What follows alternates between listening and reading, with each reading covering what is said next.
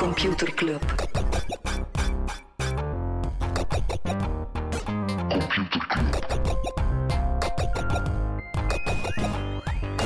Computer Club. Hey Smolly, Hey Freddy. welkom, welkom terug. Welkom, welkom bij Computer Club, een wekelijkse podcast over technologie. Iedere aflevering citeren uh, Freddy en ik een interessant artikel en presenteren we een feitje. We gaan even aan het twijfelen wie dat uw compaan was van deze podcast. Kenneth Janssens. Er is nieuws. Er is nieuws? Maar zo niet, oké, ja, tuurlijk is er nieuws. We vermelden altijd nieuws, maar er is nieuws over ons. Ah, we creëren gewoon zelf nieuws. Ik dacht al, wat heb je het? We hebben nieuwe merch, wat is te zeggen, het is te zeggen. We hebben oude merch die terug is. We hebben terug t-shirts. Nice. Welke? De Saved by Computer Club, eh, ooit geïnspireerd, eh, gemaakt door Katrien, ooit geïnspireerd op eh, Saved by the Bell, zo super hoog, ja, zo Ja. 80s, 90s gehalte, zo witte t-shirts met een eh, hoog retro gehalte. Het zijn eh, eh, iets dikkere t-shirts, iets kwalitatiever dan, eh, dan de, De vorige waren ook al kwalitatief. Ja, vorige waren ook kwalitatief, waren zo wat dunstofjes in en zo Ja. ietsken, ietsken dikker. Alright. En dan hebben we ook iets, eh, iets nieuws. Nieuw in het gamma. Nieuw in het gamma. Jong, eh, voor, jonge, voor echt jonge clubbertjes. Baby bodies. van Baby Computer Club. bodykeus. Ja, voilà. Kijk, voor, eh, voor hele, hele, hele kleine eh computerclubbertjes. Dus eh, ik zou zeggen, als je zelf kleine jonkies hebt, of je wordt eh, of Peter of meter, meter. van, van iets. Mhm. Gewoon eens naar de website gaan. We hebben zijn, we hebben zijn vele maten. Nee, het is waar, we hebben zijn twee maten. Computer Club, wat is de website? Computerclub.shop of computerclub.online en dan gewoon doorklikken naar de shop. Maar we hebben daar ook een domeinnaam voor. Ja, kijk, dat kan allemaal. Top. Ja. Waar gaan we het niet over hebben, eh, Smally? We gaan het niet hebben over ARM. Allee, waarschijnlijk is de kans groot dat als het zover is, dat we het wel over gaan hebben. Maar er is al meer informatie bekendgemaakt over die beursgang. Ehm, de aandelen zouden tussen de 47 en de 51 dollar kosten. En de totale waardering van ARM zou tussen de 50 en de 54 miljard liggen. Dat is iets lager wel dan dat ze hadden eh, ja, voorspeld. Maar op dit klimaat, in dit beursklimaat, is het zeer moeilijk om een waarde op een techbedrijf te plakken. Ik heb wel gezien dat het zou de helft meer zijn dan wat Softbank er in der tijd voor betaald heeft. Dus voor Softbank zou het een goede... Maar ze gaan niet alles verkopen natuurlijk. Hè. Dus Nee, ze zullen wel winst maken. Maar Ja. Winst, winst voor Softbank, stel je voor. Ja. Ja. we mogen het nog meemaken. Stel je voor, stel je voor, stel je voor. Waar dat er ja, iets minder winst is, om niet te zeggen, het is, eh, eh, de omzet is vooral stevig gedaald. Bij Twitter, omzet, eh, zou het 60% gedaald zijn. Liet Elon Musk zelf weten. Dus we- we, dus moeten het- waarschijnlijk het echt nog erger zijn. Het zal veel nog erger zijn. Maar vooral, eh, ik ben hier een slechte segue aan het maken voor mezelf. Want eh, het was in het kader van een, eh, ja, alweer wat, de, wat stoken dat Elon Musk aan het doen is. Want ja, je kunt je toch afvragen waar dat die man zit met zijn gedachten. Want met wie heeft hij deze keer aan de stok? De Anti-Defamation League. Oké. Dat is een organisatie ja, die, eh, die bezig is met ja, eh, onder andere hate speech, maar ook antisemitisme of eh, holocaust deniers aan te pakken online. En Mr. Musk die heeft eh, zelf een retweet gedaan van een poll of dat die organisatie gewoon van Twitter verbannen moet worden. Eh, daar is de hashtag ook viraal aan het gaan, ban de ADL. Wo- wordt vooral door alt-right figuren Mhm. ehm, eh, verspreid. Dus toch interessant dat Elon die lieve jongens een duwtje in de rug geeft. Eh, want hij verwijt effectief de ADL eh, dat die pressure op advertisers zouden uitoefenen. Dus hij verwijt eigenlijk die organisatie dat zij de schuldigen zijn dat adverteerders er wegblijven. Ja, misschien blijven ze er gewoon weg omdat het, er in, omdat het intussen een nazi-café geworden is. Maar Wie dat daar minder wakker van moet liggen is Meta. Meta die zou eh, betaalde versies van Facebook en Instagram lanceren in Europa, waardoor je geen advertentie meer zou te zien krijgen. ik vind het interessant. Ja. Ik ben vooral benieuwd naar welk bedrag, want dat weet Wat zou je ervoor bereid zijn? Voor Facebook niet veel. Voor. Instagram? Ik weet ook niet, ik zit er niet meer op. En Instagram ben ik ernstig aan het overwegen of dat ik ermee zou stoppen. Dus in mijn geval nul. Hmm. In uw geval? Instagram 3 tot 5 euro per maand. Maar dat hangt er ook vanaf wat je voor een ruil krijgt. Enkel, Insta enkel advertentievrij. Is voor mij de moeite niet. Alhoewel. Ik, ik, wij, wij ja, ik vertel het niet aan YouTube, maar wij delen ze een betaalde YouTube. Wie is wij? Eh, Robin. eh, ah ja, oké. Ik dacht, dat bedoelde wij. Ja, normaal vind ik zo abonnementen delen, vind ik Ja. zo nogal, eh, nogal studenticoos. Maar weet je, YouTube Ja. Premium zonder ads is wel nice. Dus ik voel het, moest ik iets meer op Instagram zitten, zou ik wel... Want echt, ik ben onlangs weer zo dom geweest om op een story, op een ad te klikken. En op nu? Instagram. Ja, nu word ik achtervolgd door extreem var- veel varianten van dat product. Ja. Alright. Klinkt zeer shady. Ik ben vooral benieuwd naar de prijs, omdat het zo interessant is, want dat is basically wat een gebruiker waard is qua advertentieinkomsten per maand. Amerikaanse benieuwd- gebruikers wel benieuwd meer de- waard dan Europese, die nog meer waard zijn dan, ik zeg maar iets, Indiaanse gebruikers. Hè. Maar En het, eh, ik vind het interessant. Ik, vind het ik heb nog iets eh, zot. Parijs gaat de deelstep verbannen. Er is zot referendum over gedaan. 90% van de mensen die zeiden, wij willen deelsteps weg. Parijs was een van de eerste Europese Ja. hoofdsteden die ze hadden, en nu is het ook de eerste die ze gaan Ik verbannen. ben super benieuwd of dat er zo'n step-domino-effect gaat zijn.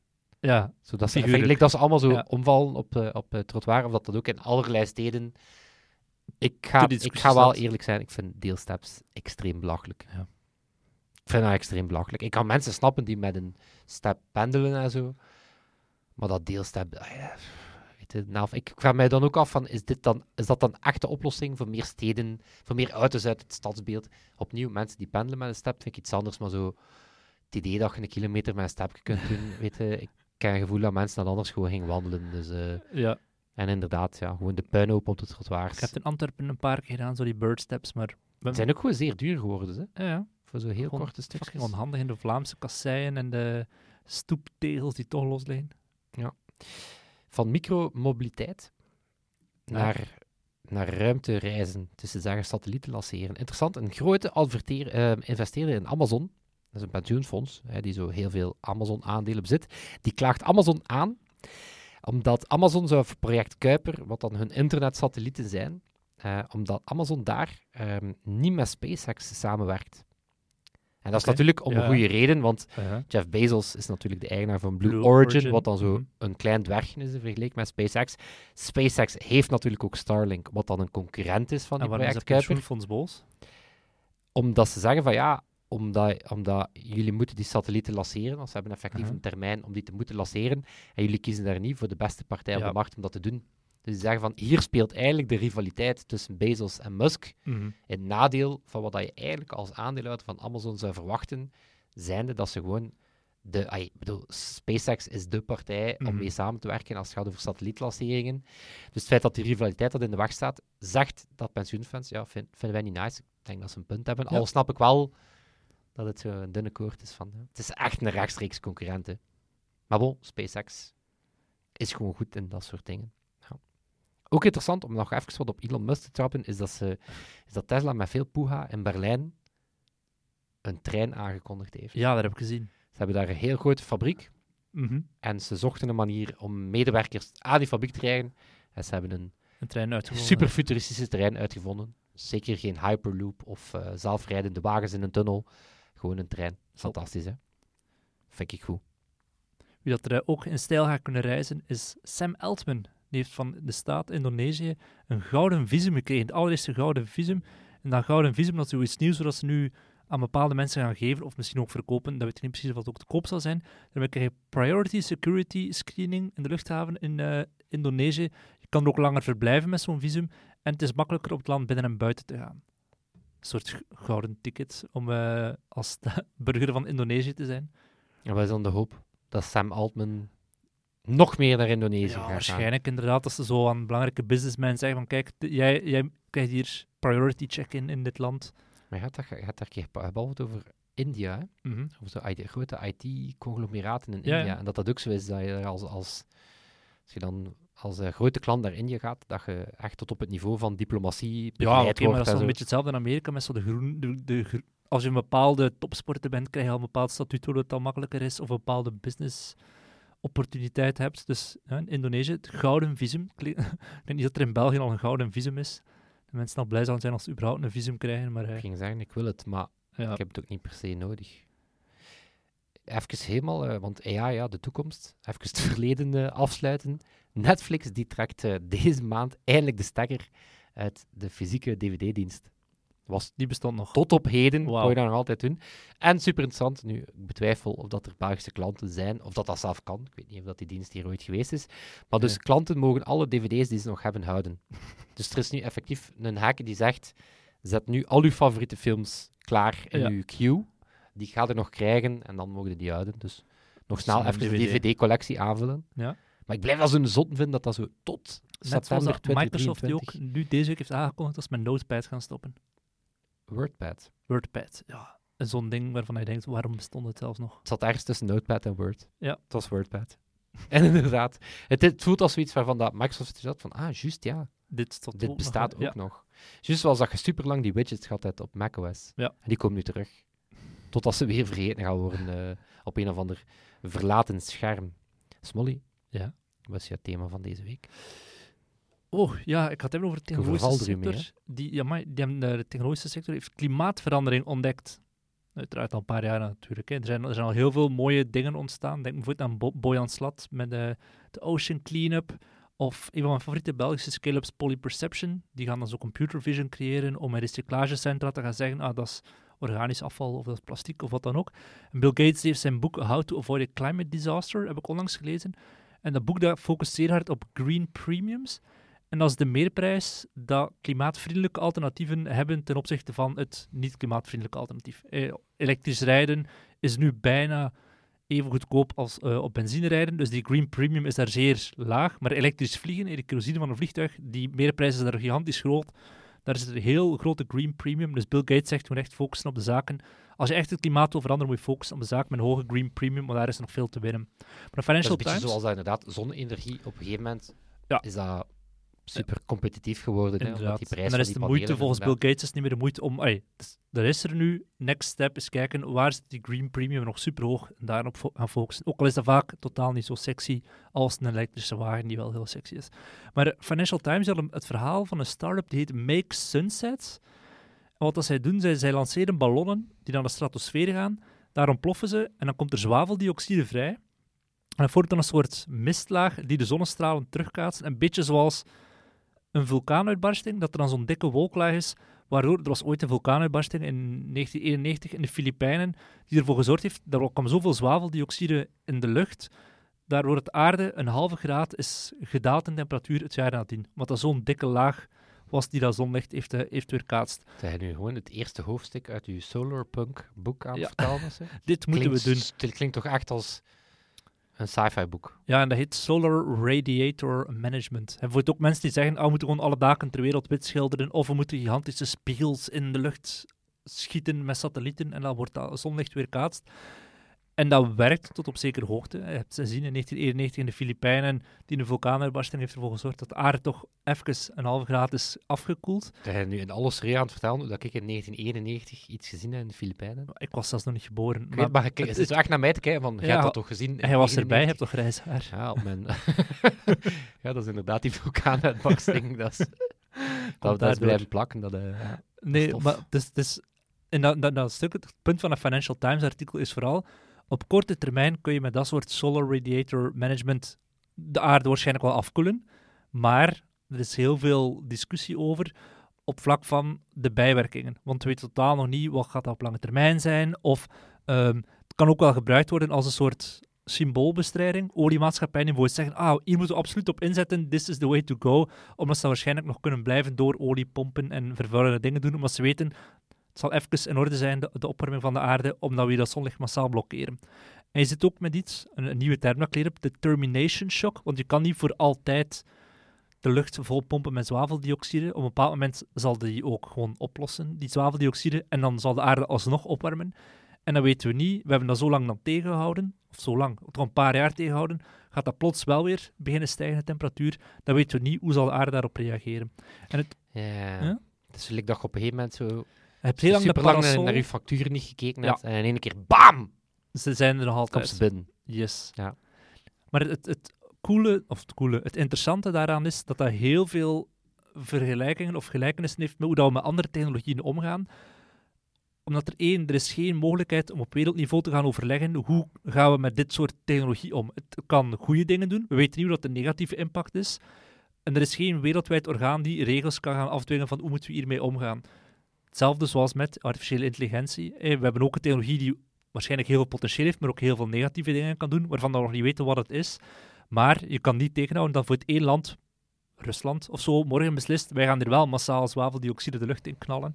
En ook tegelijkertijd is het zeer gelijkaardig met AI en met andere technologieën, dat er heel veel technologische tech-ondernemers dat op eigen houtje gewoon zeggen, we gaan dat gewoon doen. Er is niemand die op dit moment kan tegenhouden en kan zeggen, ik ga een start-up beginnen die zwaveldioxide de lucht in knalt en eh, om het zonlicht te reflecteren. Of die gigantische spiegels de lucht in eh, knalt. Het was zo triest, wij zijn hier zo babybodies aan het lanceren en al. Ja, en ondertussen zitten... zwavel kunnen lanceren. En Bill Gates zit effectief ook geld te pompen in dat soort start-ups die dit doen. Wat dan nog altijd symbool... eh, sym- sym- Leidt het ook niet? symptoombestrijding Leidt het, is. en wel, voilà, is het ook niet symptoom? Tuurlijk, is, het- is, dit, dat ook weer niet het risico? Het leidt af van de denken essentie. Van, Ja, van, ja. Ah, ja, ja, dat gaat het zijn. De, wat is de solar Ja. radiation sheet. Het is alsof je in een brand een parasol zou opzetten en zeggen, maar ik ga niet verbranden van de zon. dat je eens factor 50 opsmeert. en zo van, This Voelde is niks van. fine. Ja. this is fine. Inderdaad. Maar dus inderdaad, de technologie of de vergelijking, de analogie met AI is enerzijds, er zijn geen wereldwijde organen die bepaalde regels kunnen afdwingen hierop.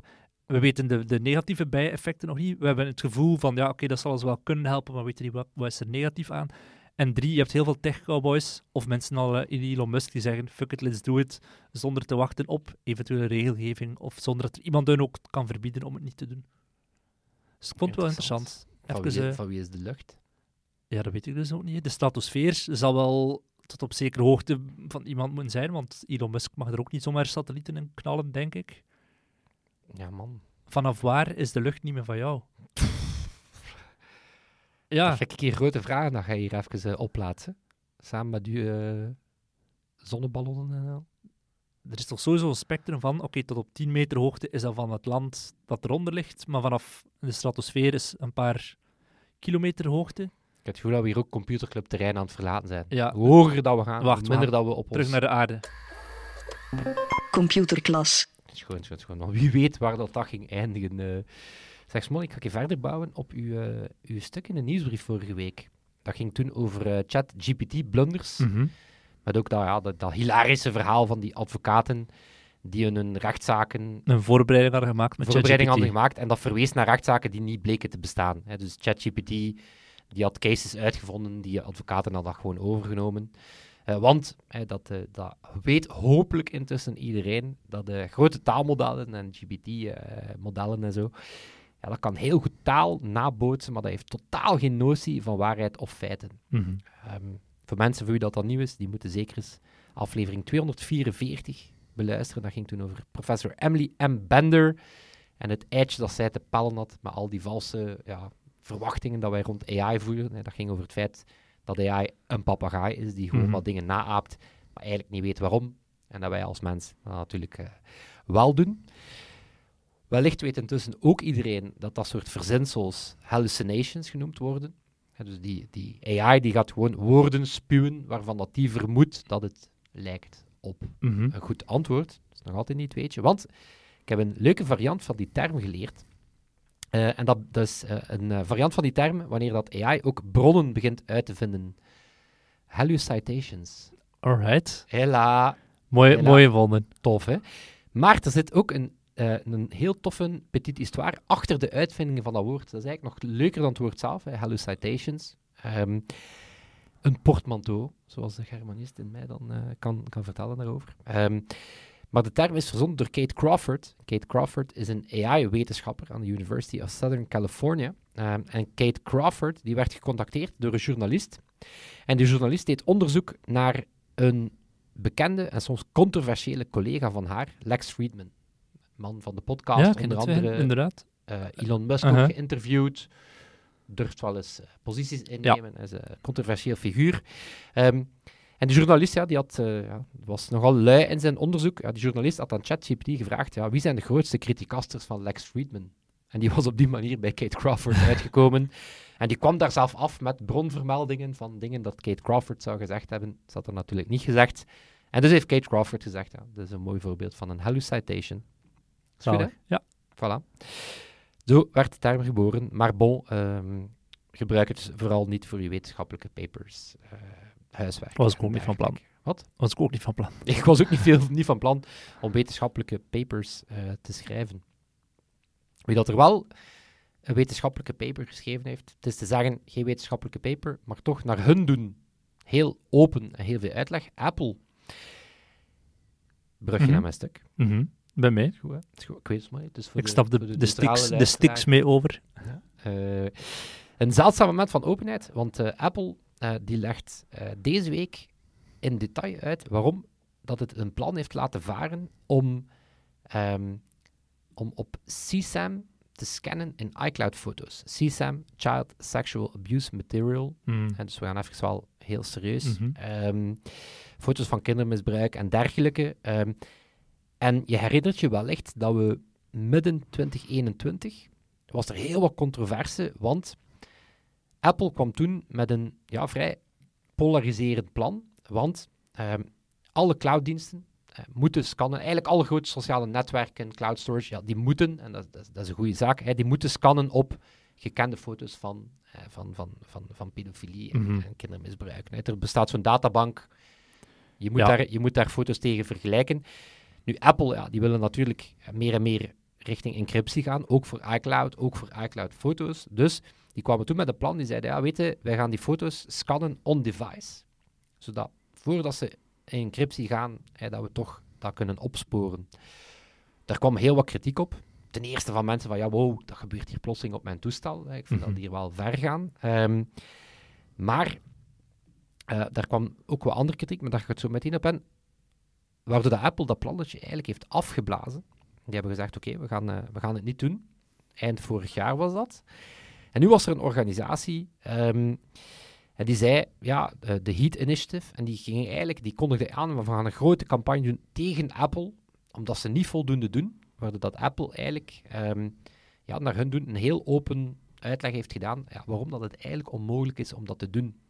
Ehm, en dat is wel interessant, want daarmee geeft Apple eigenlijk toe dat wat alle po- politici op hopen, dat dat gewoon niet kan, zijnde dat je encryptie kan hebben en toch kan scannen op dingen dat je niet wilt. Mm. Ehm, maar dus even teruggaan in de tijd. Ehm, dat initiële plannetje, eh, hoe zou dat in zijn werk gaan? Wat was daar, wat was daar de kritiek op? Ehm, normaal ga je scannen, eh, ga je zeggen van oké, we, gaan, eh, we, gaan, we gaan foto's vergelijken. Nu, wat had Apple toen uitgevogeld, die zeggen, weet je, we gaan, we gaan die foto omzetten via hashing. Ik ga daar niet te technisch op ingaan. Die zeggen, we gaan eigenlijk Ze verknippen hem, ja, Wat? ze verknippen hem of ze maken dat hij zo even niet herkenbaar Ze gaan is. eigenlijk vooral die foto omzetten naar nulletjes en Mhm. eentjes. En ze gaan dan eigenlijk die nulletjes en eentjes vergelijken met de Mhm. foto's zoals ze in die- in die databank gaan zitten. So far, so good. Waar kwam die kritiek dan vandaan? En, en, dan, en interessant is dat Apple ja, enige tijd later, ongeveer twee jaar later, eigenlijk zelf gaat toegeven van, "Ja, die is terecht. Ehm ja, één, de kritiek van valse positieven. Ehm, ja, het zal je maar overkomen. Als man, je hebt zelf twee kinderen. Ja, het zal je maar foto's van een je bad of van je- whatever, van een bad van op mhm. reis. En plotseling ehm, ja, krijg je vals positief. Wat gebeurt er dan? En waar, waarom kan dat, die valse positieven? Hè, want vooral duidelijkheid, het gaat niet zozeer over nudity op zichzelf, maar het gaat over het feit van, dat lijkt op een foto Ja. die gesigned staat hè, door tal van goede organisaties. En vooral duidelijkheid. Ehm, ja, het, het gaat erover dat die matching, dat dat nu ook niet één op één pixel perfect moet zijn. Want die databank is zo opgebouwd dat, ja, dat als je die foto zou croppen of je gaat die wat draaien, ja, moet je die nog altijd ook wel kunnen detecteren. Dus Mhm. gaan, die, die, die foto's zijn niet pixel perfect te vergelijken. Dus ja, het kan zomaar zijn dat een foto die toevallig lijkt op een gekende foto, ja, wat gebeurt er dan? Vraagteken, vraagteken. Gaat een persoon bij Apple die dan gaan dubbelchecken? Ja, tot zover je privacy. Hè, tot zover het idee dat Apple pro-privacy is. Voordat je het weet, zit er iemand in Cupertino zal wel in eh, uitbesteed zijn Of naar uitbesteed derde ergens land. anders. Ja. ja, naar je foto's van je kinderen te kijken. Mhm. is niet zo nice. Of, ja, voordat je het weet, wordt die foto gesigned en eh, heb je dat je hè? Mhm. En in dit geval ja, is zo'n beschuldiging heel ernstig en dat blijft wel aan je plakken. Dus ehm, sowieso. Wat kan ook volgens cryptografie-experten, want die waren natuurlijk massaal eh, in het verweer geschoten. Ja, het heet collision attacks. Betekent, laten we zeggen dat ik heel goed ben in weten hoe dat, dat soort fotomatching werkt, hoe dat, dat soort hashing werkt. Ik maak een foto die lijkt totaal niet op iets van kindermisbruik, maar als je hem omzet naar nulletjes en eentjes, wel. Ik stuur het naar jou. Ja. En voilà. Je hebt de foto staan op jouw device die gesigned staat als zijnde foto's van kindermisbruik. Hè. Dus je kan, je kan perfect slachtoffer worden van, eh, van dat soort aanvallen. Eh, maar natuurlijk, ehm, het ergste risico, of, of waarmee zet je ook de deur open? Ja, misbruik door autoritaire regimes. En nu gaat het over eh, scannen op iets waar we met z'n allen tegen zijn. En laat dat heel duidelijk zijn. Ja, maar nu, nu is dat dat. Ja. Wat als een bepaald land zegt, ja, we willen dat jij ook scant op foto's van mensen die op protesten zijn. Mhm. We willen dat jij ook scant op eh, campagneposters van oppositiepartijen. hè. Dus het eens dat je die databank aanlegt van dingen dat jij vindt Mhm. dat een bedrijf als Apple lokaal moet op scannen, ja, ben je, dan ben je vertrokken. Eh, en zeker in het geval van Apple, ja, het zou niet de eerste keer zijn, want in China bijvoorbeeld hebben we ooit in aflevering 147 al verteld, iCloud, dat draait daar niet op Apple-servers. Eh, VPN moet uit de App Store, dus daar gaat Apple al mee in een aantal eh, van die, van die ja, eisen, Eisen. van het regime. Ehm, dus je zet de deur open, want eh, in dit geval het gaat over foto's, maar ja, wie zegt er dat je het niet met tekst ook doet? Dat je zegt, ja, weet je, we willen vanaf nu dat alles wat er in iMessage of WhatsApp gezegd wordt, dat je dat hasht en dat je dat ook checkt tegenover Mhm. woorden die wij niet willen. Voilà, heel wat kritiek. Apple blaast het plan af.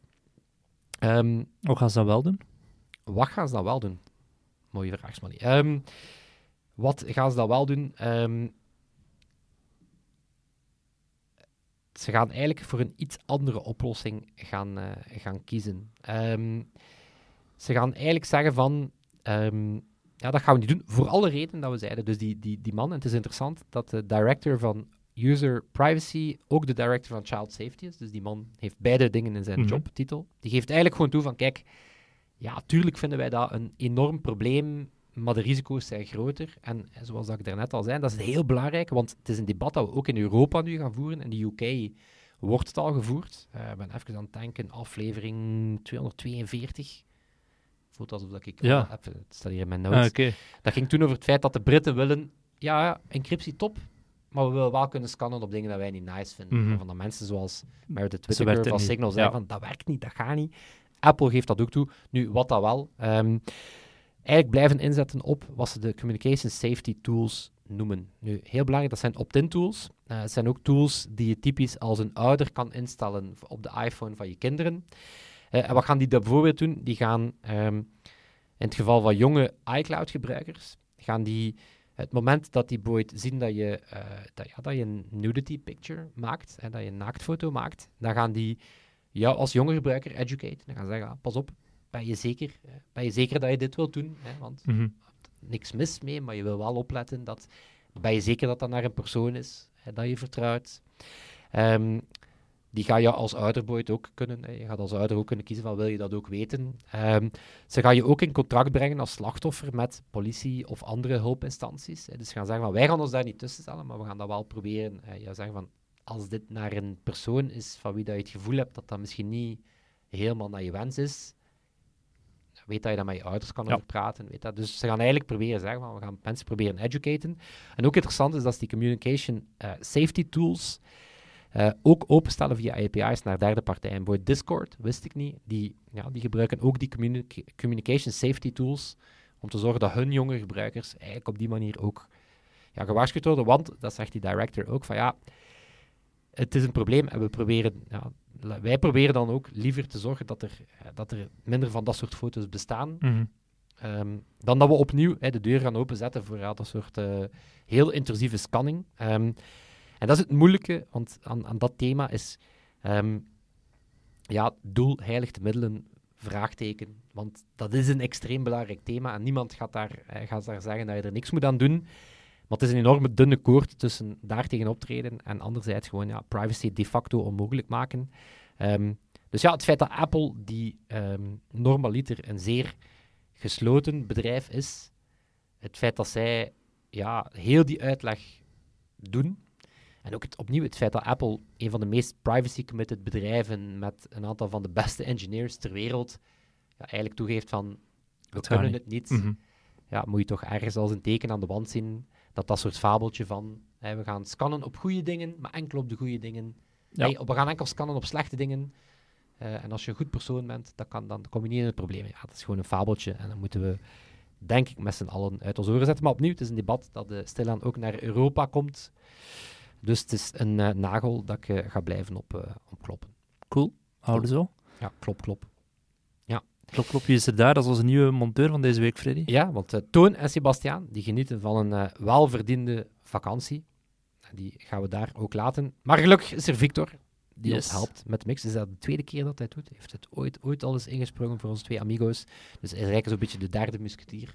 Victor, ad hoc mijn admiso. naam. Victor Gordijn, dat is ook een man die audio- en videoproducties en zo doet. Dus eh, Heel erg de, perfecte, de perfecte vriend van de show. Om dat te doen. Daar zijn we heel dankbaar voor. Ook voor onze vrienden van show. Ook voor iedereen van Computerclub. Iedereen die merch koopt, computerclub.shop. Ja, Vanaf nu eh, ook met t-shirts, babybodies. Kan allemaal. En dat zal het zijn. Tot volgende week. Yo!